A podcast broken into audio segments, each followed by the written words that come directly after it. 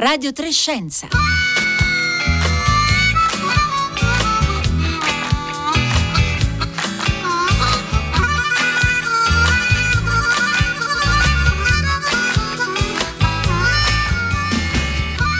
Sull'Atlantico un minimo barometrico avanzava in direzione orientale incontro a un massimo incombente sulla Russia e non mostrava per il momento alcuna tendenza a schivarlo spostandosi verso nord. Le isoterme e le isotere si comportavano a dovere. La temperatura dell'aria era in rapporto normale con la temperatura media annua, con la temperatura del mese più caldo come con quella del mese più freddo e con l'oscillazione mensile periodica.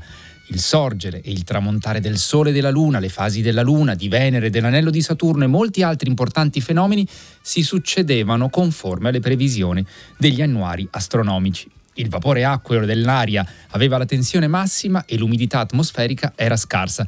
Insomma, con una frase che, quantunque un po' antiquata, riassume benissimo i fatti, era una bella giornata d'agosto dell'anno millenovecentotredici. Buongiorno da Marco Motta, benvenuti e benvenuti a Radio tre Scienza, che oggi si è aperta con, una, con un incipit molto celebre, quello eh, dell'uomo senza qualità di Robert Musil. Ascolteremo altri incipit nei programmi eh, odierni di Radio tre e ci accompagneranno fino al concerto Musica per un mondo nuovo, con musiche di Antonin Dvorak dell'Orchestra Sinfonica Nazionale della RAI, in diretta dall'Auditorium Arturo Toscanini di Torino, in programma questa sera dalle ore venti, alla vigilia dell'apertura del Salone del Libro, che, lo ricordiamo, quest'anno ha un titolo molto evocativo di nuovo inizio, vita supernova, e gli incipit eh, che ascolteremo eh, oggi a Radio tre continueranno poi a circolare, ad essere anche visibili nei prossimi giorni nel corso delle dirette di eh, Fahrenheit dalla postazione di Radio tre eh, al Salone. E noi, come Ulrich, il protagonista del capolavoro incompiuto di Robert Musil,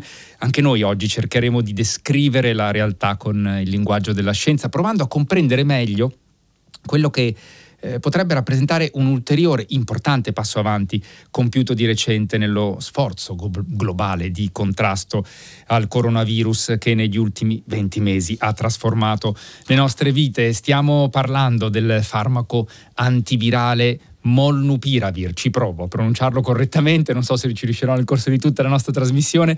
Di questo farmaco antivirale sono stati annunciati alcuni giorni fa i primi dati sulla sicurezza e l'efficacia. Naturalmente ci faremo aiutare, come sempre, da chi questi temi li conosce bene, perché se ne occupa da molti anni, come nel caso di Carlo Federico Perno. Buongiorno.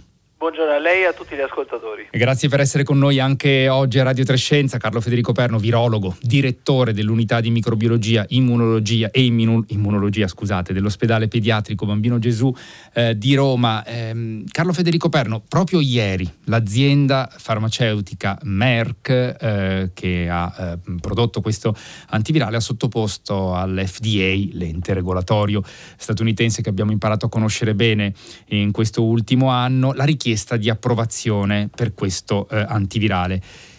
Partiamo dalle basi proprio. Che cos'è, come funziona? È un antivirale nuovo disegnato proprio attorno alle caratteristiche di SARS-CoV due? Sì, in effetti noi abbiamo utilizzato nella fase drammatica, emergenziale della, della malattia, quando veramente non sapevamo da che parte girarci, farmaci utilizzati per altri virus per vedere se c'era un'efficacia anche nei confronti del SARS-CoV due. Questo è un farmaco di nuova generazione perché è pensato per il coronavirus, anche se non si esclude che possa essere efficace anche nei confronti di altri virus. Ha un'efficacia specifica nei confronti di una parte del meccanismo d'azione, del meccanismo di replicazione più correttamente del coronavirus, quindi ha delle potenzialità veramente straordinarie che i farmaci finora sperimentati e provati non hanno avuto.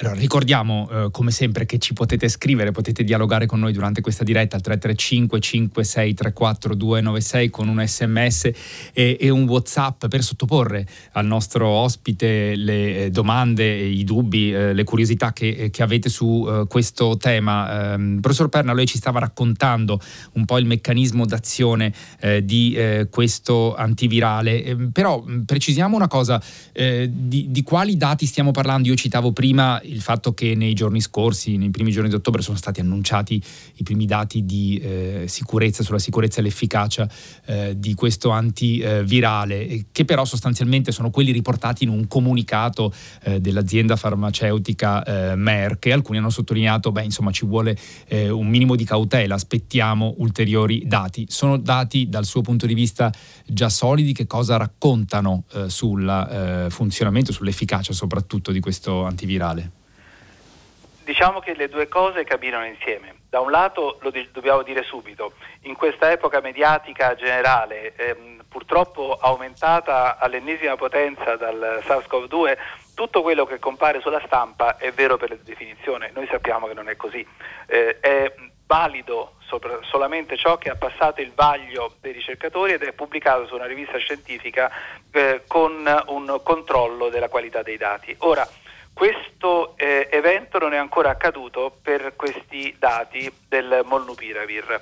Sono, noi ci, mh, ci affidiamo in questo momento ai dati che la, l'azienda ha comunicato attraverso un ufficio stampa e che ha sottoposto all'F D A, alla Food and Drug Administration americana, per l'eventuale approvazione del farmaco. Detto questo, quindi non abbiamo degli elementi certissimi in mano. I dati che hanno rilasciato fanno sicuramente molto ben sperare, perché sono dati solidi su una mh, popolazione decisamente ampia e che fanno pensare che effettivamente la direzione sia quella giusta. Noi però aspettiamo la pubblicazione dei dati per poter avere una valutazione più completa. Ehm, professor Perno, poi torneremo a parlare anche in, in, a più ampio raggio, diciamo, de, dell'efficacia, dello sviluppo soprattutto di antivirali per eh, virus e malattie anche molto diverse. Lei si è occupato negli anni eh, molto anche di H I V e AIDS, e sappiamo quanto tempo ci è voluto per sviluppare degli antivirali, antiretrovirali in quel caso, eh, efficaci. Quando eh, abbiamo visto che i dati eh, riportati eh, parlano di un'efficacia del cinquanta per cento Eh, per cento nella riduzione dei casi eh, gravi. Allora, ci dia dei termini di paragone. È un dato eh, appunto che ci fa ben sperare, è un dato, eh, è un valore di soglia, diciamo, importante rispetto anche all'efficacia di altri antivirali. Dipende dal riferimento. Se una persona è alto uno virgola settanta metri e vive in mezzo a una popolazione di persone molto piccole, è alto. Se vive in mezzo agli, eh, ai Vatussi, è chiaramente una persona bassa. Perché dico questo? Perché ogni eh, strumento che noi abbiamo terapeutico, ogni farmaco, deve essere commisurato alla malattia che cura e non necessariamente agli altri farmaci. Per esempio, in H I V noi diciamo che eh, un farmaco antivirale è buono se nella combinazione produce un controllo del virus in più del novanta per cento dei casi, novanta per cento. E lo stesso dicasi per gli antibiotici. In questo caso siamo al cinquanta per cento, quindi scusate la terminologia un po' greve, fa schifo? No, assolutamente no, perché noi finora non abbiamo farmaci veramente efficaci, dire, eh, direttamente efficaci contro questo virus. Quindi partire da un farmaco che ci dà un controllo nel cinquanta per cento dei casi dell'evoluzione della malattia verso la severità e la morte, credo che sia un risultato assolutamente di grande valore. Quando diciamo appunto che eh, blocca in qualche maniera il, eh, la, la, la replicazione sostanzialmente eh, virale di questo, eh, del virus di SARS-CoV due, significa che, e le chiedo anche, professor Perno, se e, e entra in gioco qui il fattore temporale, cioè il momento della somministrazione di questa eh, eventuale pillola, perché lo ricordiamo verrebbe somministrata per via eh, orale, perché sia efficace è determinante eh, questo eh, fattore temporale nel ridurre, nel contenere, immagino, la eh, replicazione virale all'interno dell'organismo umano eventualmente infettato. Assolutamente fondamentale, e questo per una ragione legata al fatto che questa malattia, che lei ha ricordato all'inizio molto bene, è nata diciamo una ventina di mesi fa, cioè pochissimo, però in realtà noi ormai di questa malattia conosciamo molto, anche se ancora non tutto, e noi sappiamo che questa malattia può essere divisa in due se non tre fasi. Il virus, che è la, l'elemento cruciale che, da cui parte tutto, e chi nega questo veramente non sa che cosa sta dicendo, eh, il virus, che è la causa di tutto, è presente massivamente nella prima fase della infezione, cioè nella prima fase anche della malattia. Quindi se noi vogliamo colpire la causa della malattia, che è il virus SARS-CoV due, dobbiamo colpirlo quando il virus replica, e questo accade nella prima fase, nei primi giorni, massimo sette dieci giorni della malattia stessa. Dopo, quello che vediamo nella sec- cosiddetta seconda fase sono le conseguenze della replicazione virale e dei danni che il virus ha fatto, che magari sta replicando pochissimo. Se noi diamo il farmaco in, nella fase in cui il virus replica poco, cioè la seconda, e non vediamo quasi nulla, ma non perché il farmaco non sia buono, ma perché abbiamo sbagliato noi i tempi della somministrazione. Questo farmaco va somministrato all'inizio, attenzione, ci tengo a sottolinearlo, così come per tutte le malattie virali acute, tutte le malattie virali acute, niente di nuovo sotto il sole. Quindi questo è un fattore, il fattore temporale eh, è molto importante, direi cruciale, eh, nell'utilizzo di questo eh, farmaco. Um, Carlo Federico Perno, c'è un aspetto importante da sottolineare. Nell'eventualità che eh, questo farmaco eh, sia effettivamente poi messo in commercio eh, e disponibile, vedremo poi anche la eh, questione eh, dell'accessibilità. Il fatto di disporre di un farmaco con questo tasso di efficacia significa che noi possiamo, gliela metto in maniera proprio netta, rinunciare ai vaccini? Assolutamente no, continuo a usare questo avverbio assolutamente perché ci sono delle affermazioni che devono essere molto forti. Assolutamente no, sono due cose completamente diverse. I vaccini sono nati, pensati eh, per prevenire l'infezione e soprattutto prevenire lo sviluppo della malattia. Quindi sono pensati a monte della comparsa del virus, ci proteggono perché mettono uno scudo quando il virus arriva. Il farmaco non mette uno scudo quando il virus arriva, ma interviene mentre il virus replica.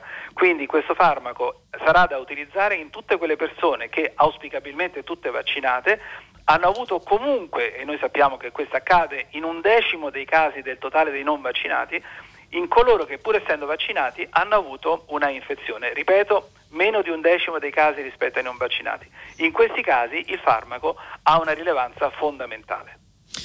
Eh, c'è un aspetto, un altro aspetto, Carlo Federico Perno, che, che vorrei eh, toccare eh, con lei, perché ehm, appunto lo dicevamo, sono, sono tante le linee di ricerca sugli antivirali per eh, malattie eh, diverse. In particolare si lavora da, da anni su eh, anti-influenzali, eh, per esempio, eh, con l'aspirazione anche in qualche maniera, l'ambizione di arrivare a sviluppare per esempio un unico eh, anti-influenzale che eh, non abbia bisogno, diciamo, ogni hanno eh, di essere poi eh, messo a punto per le eh, versioni nuove del eh, virus dell'influenza eh, che circola. Eh, di fronte a un virus come SARS-CoV due che eh, abbiamo visto ha dimostrato una notevole capacità di eh, appunto di variare nel tempo, di mutare eh, nel, nel tempo, sviluppando varianti eh, come la variante eh, Delta, che lo ricordiamo in Italia siamo in una situazione eh, o, attualmente diciamo in cui la, l'epidemia è decisamente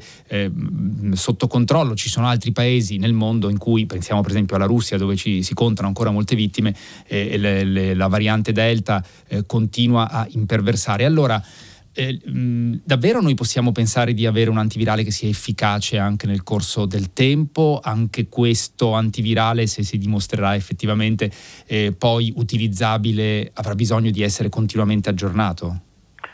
Questa è una grande domanda, perché ovviamente eh, non abbiamo la palla di vetro e dobbiamo andare per eh, valutazioni che nascono sulla base delle conoscenze che abbiamo oggi.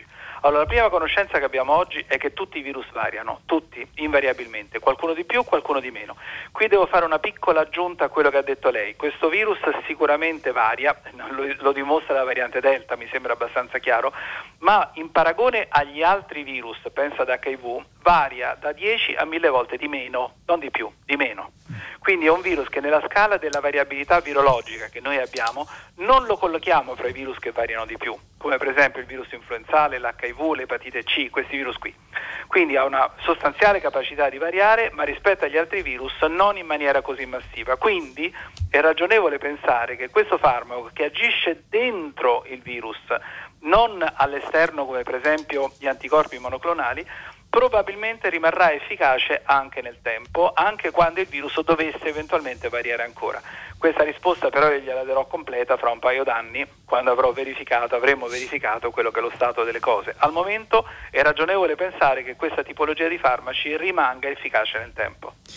continueremo ad apprendere, a conoscere col tempo che passa naturalmente l'evoluzione del, del virus, il comportamento del virus e anche dell'efficacia delle eh, contromisure che eh, sono state messe a punto dalla comunità eh, scientifica. Eh, vorrei, ringraziando intanto Carlo Federico Perno per le risposte che ci ha dato fin qui e invitandolo a rimanere eh, con noi, vorrei però salutare anche un'altra ospite di Radio tre Scienza oggi, che è Annalisa Capuano. Buongiorno. Buongiorno, buongiorno dottore. E benvenuta alla nostra trasmissione, di cui è stata già ospite in passato, farmacologa, docente all'Università della Campania Luigi Vanvitelli, componente della Società Italiana di Farmacologia. Eh, menzionavamo prima con Carlo Federico Perno il fatto che eh, in questi venti mesi di pandemia, lo abbiamo ricordato anche in una puntata proprio in cui le, le, lei fu ospite, Annalisa Capuano, sono stati, si è tentato di utilizzare altri antivirali, altri farmaci per cercare Eh, di eh, contrastare eh, covid diciannove, e però eh, tutti, fatta eccezione per gli anticorpi monoclonali in specifiche condizioni, hanno dimostrato una scarsa efficacia. Eh, adesso siamo di fronte, anche a suo giudizio, a una buona notizia per lo sviluppo di questo antivirale.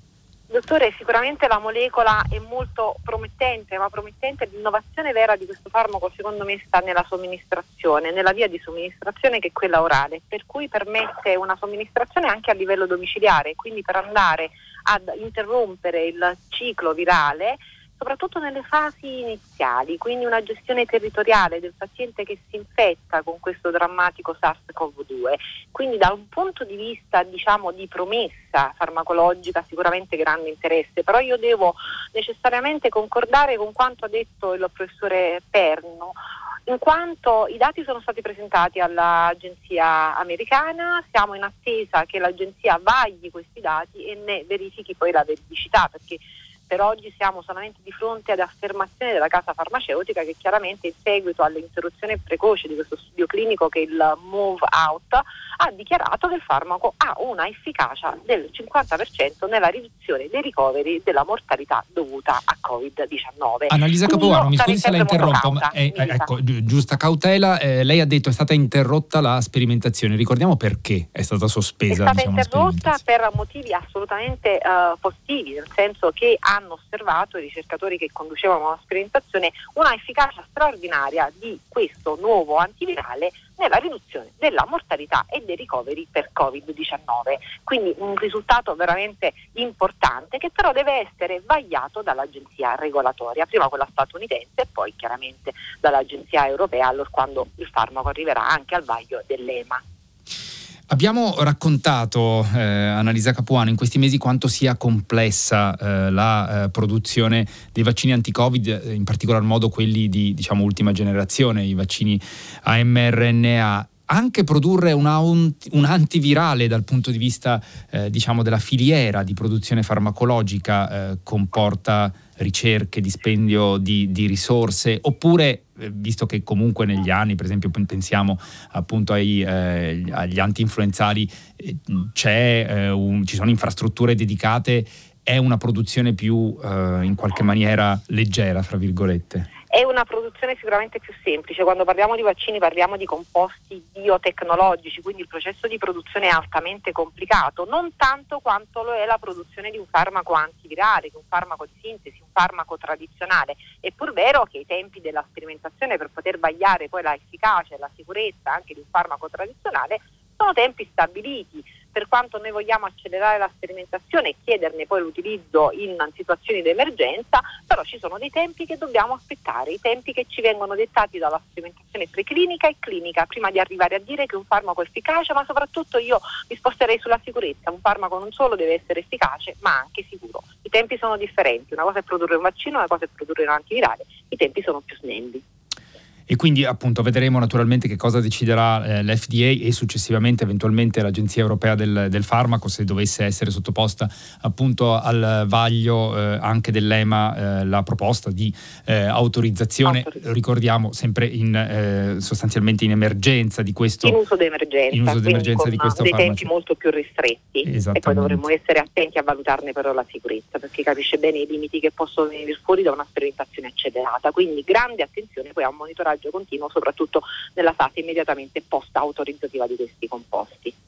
C'è, lei ricordava, ehm, Annalisa Capuano, il vantaggio che avrebbe questo tipo di antivirale per la via di somministrazione, che è sostanzialmente orale, quindi eh, si tratta di una pillola. C'è però un interrogativo eh, sulla questione dell'accessibilità, alcuni l'hanno già sottolineato, perché si parla di Eh, un costo piuttosto elevato apparentemente, si è parlato di una cifra attorno ai settecento eh, dollari per eh, questo eh, tipo di eh, farmaco. Eh, a quanto ne sa, eh, è così? Ci eh, vede un problema di sostenibilità eh, diciamo economica, soprattutto per i servizi sanitari nazionali, eventualmente europei, oltre che per l'accessibilità per i cittadini statunitensi in prima battuta? Oggi siamo in un momento storico laddove una crisi economica investe anche i servizi sanitari nazionali. Diciamo che noi siamo in un paradiso in questo senso, viviamo nel nostro paese che è una uh, possiede un sistema sanitario universalistico, per cui eh, si cerca di arrivare sempre alla rimborsabilità del farmaco, chiaramente per tutti i cittadini che ne hanno bisogno. Sicuramente questo può rappresentare un problema per l'accessibilità e per la sostenibilità del servizio sanitario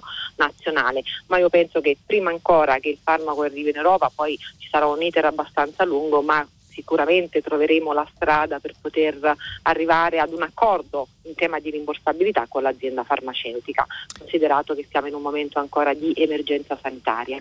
Eh, ma ci sono altri eh, antivirali allo studio che possono Ce essere promettenti? Da parte Analizza di altre aziende. Sì, ce ne sono altri due in studio che possono essere promettenti, ma sono ancora in fase troppo precoce di sperimentazione. Siamo in fase due di sperimentazione, quindi non possiamo ancora pronunciarci su queste molecole, però è pur vero che oggi abbiamo a disposizione un antivirale che è desevita, che viene però utilizzato in condizioni differenti rispetto a Molnupiravir, perché viene utilizzato nei pazienti già ospedalizzati e che presentano una polmonite bilaterale.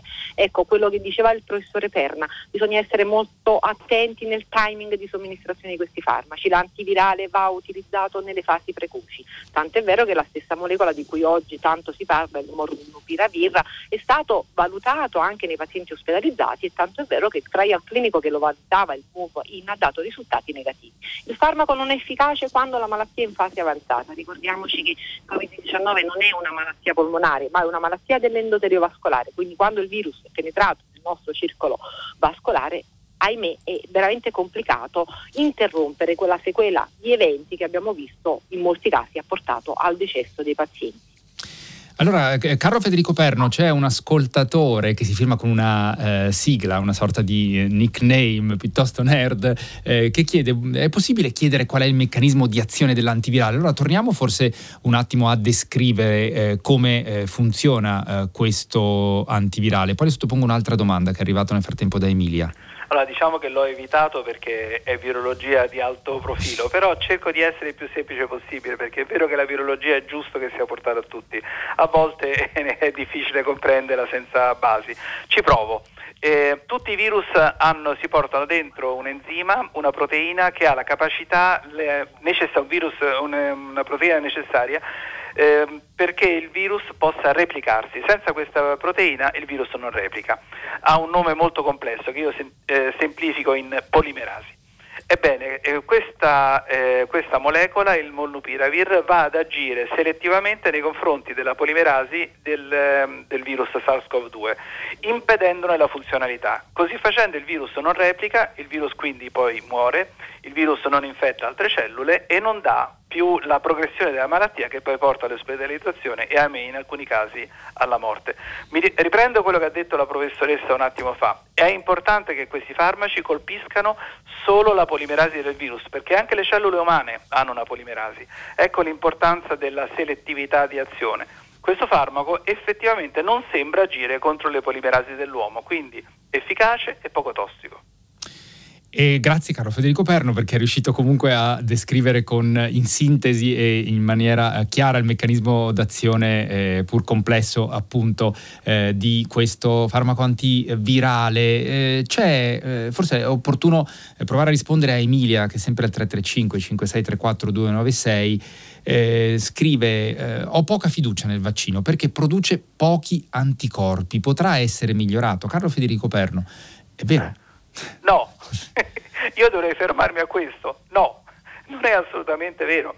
È un vaccino decisamente efficace che nella stragrande maggioranza delle persone sane, normali, che sono vaccinate, produce una quantità di anticorpi assolutamente sufficiente per la protezione, come dimostra l'andamento delle, dell'epidemia. Un'epidemia che è stata eh, distrutta, diciamo, lo dico in senso positivo, grazie proprio all'avvento del vaccino. Ricordo che ancora oggi nove decime delle persone ricoverate in ospedale sono non vaccinate, quindi i vaccinati sono una piccola parte. Semmai forse la signora Emilia si riferiva al fatto che potrebbe non durare abbastanza a lungo. Bene, se la signora Emilia può, può aiutarla, io oggi alle, alle nove e mezzo stamattina ho fatto la terza dose. Ah, quindi, ecco. quindi, quindi per eh, rafforzare eh, eh, naturalmente eh, so, la sono, protezione immunitaria. E sono ancora vivo. Quindi.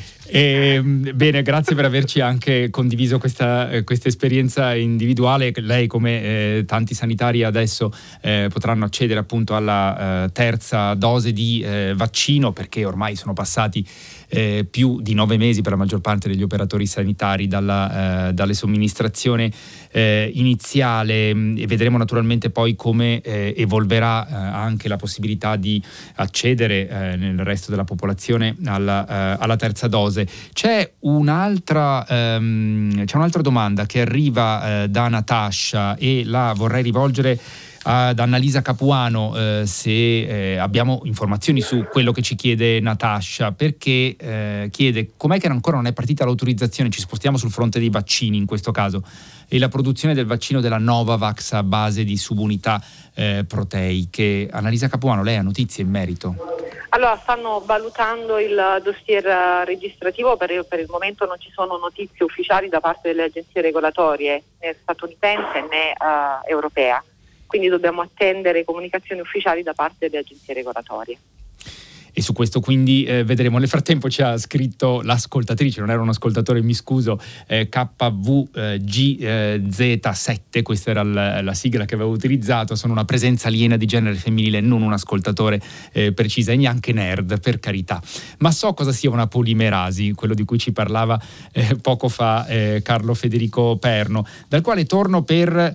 Eh, chiedergli anche, lo abbiamo menzionato diciamo più volte nel corso di questa puntata, il fatto che eh, insomma da, da molti anni si eh, vada a caccia eh, di antivirali efficaci per diverse eh, malattie, a cominciare appunto, come è stato nel caso di, di H I V, per il quale sono stati necessari diversi anni. Nei giorni scorsi sulla rivista Nature si è eh, citata un eh, candidato promettente come antivirale Eh, contro la dengue, che è una malattia tropicale che, che ogni anno fa eh, decine di migliaia di vittime. Si parla ogni tanto, Carlo Federico Perno, della possibilità di sviluppare addirittura un antivirale universale. Di fronte a tutte le cose che abbiamo detto, che ci avete detto nel corso di questa puntata, eh, non è un obiettivo eh, troppo utopistico, o c'è una base diciamo scientifica eh, solida rispetto a questa prospettiva? Allora vado un pochettino più in fondo sulla polimerasi, visto che la, l'ascoltatrice giustamente segnala che sa cos'è una polimerasi. Esistono quattro tipi di polimerasi, questo forse è un po' meno di, eh, conosciuto, e ogni polimerasi, ognuno di questi quattro tipi di polimerasi è diverso a seconda del tipo di, di, di, di essere vivente del quale stiamo parlando. Allora, i virus a R N A, diciamo così, hanno delle polimerasi di un certo tipo, tra loro relativamente simili, ma mica tanto, eh. Quindi se uno trovasse una chiave universale che apre tutte le porte, aprirebbe tutte le porte di uno stabile. Se non la trova, dovrà avere una chiave per ogni, per ogni stanza. Ecco, trovare una chiave universale per tutte le polimerasi di tutti i virus, sapendone la differenza, non è veramente facile, è difficile pensarlo. Però la medicina sta facendo cose veramente incredibili. Come possiamo chiudere questa porta? E quindi naturalmente rimane eh, davvero accesa la speranza anche che un giorno si possa contare su un antivirale universale. Vedremo intanto come si eh, comporterà eh, questo antivirale, se davvero sarà poi approvato eh, dall'F D A e arriverà eh, sul eh, mercato. Io ringrazio davvero eh, per essere stati con noi oggi a Radio Trescenza Carlo Federico Perno, virologo, direttore dell'unità di microbiologia e immunologia dell'ospedale pediatrico Bambino Gesù di Roma, e Annalisa Capuano, docente all'Università De della Campania Luigi eh, Vanvitelli. Noi siamo giunti alla fine di questa puntata di Radio Tre Scienze, che lo ricordo è un programma ideato da Rossella eh, Panarese. Oggi in regia eh, c'era Daria Corrias, alla parte tecnica eh, Fabio Zampa, e da Francesca Boninconti e Roberta Fulci insieme a Marco Motta che vi parla l'augurio di una buona giornata all'ascolto di Radio tre, in attesa, ve lo ricordo, del concerto poi Musica per un mondo nuovo questa sera in diretta dall'Auditorium eh, Toscanini di Torino. Buona giornata a tutti.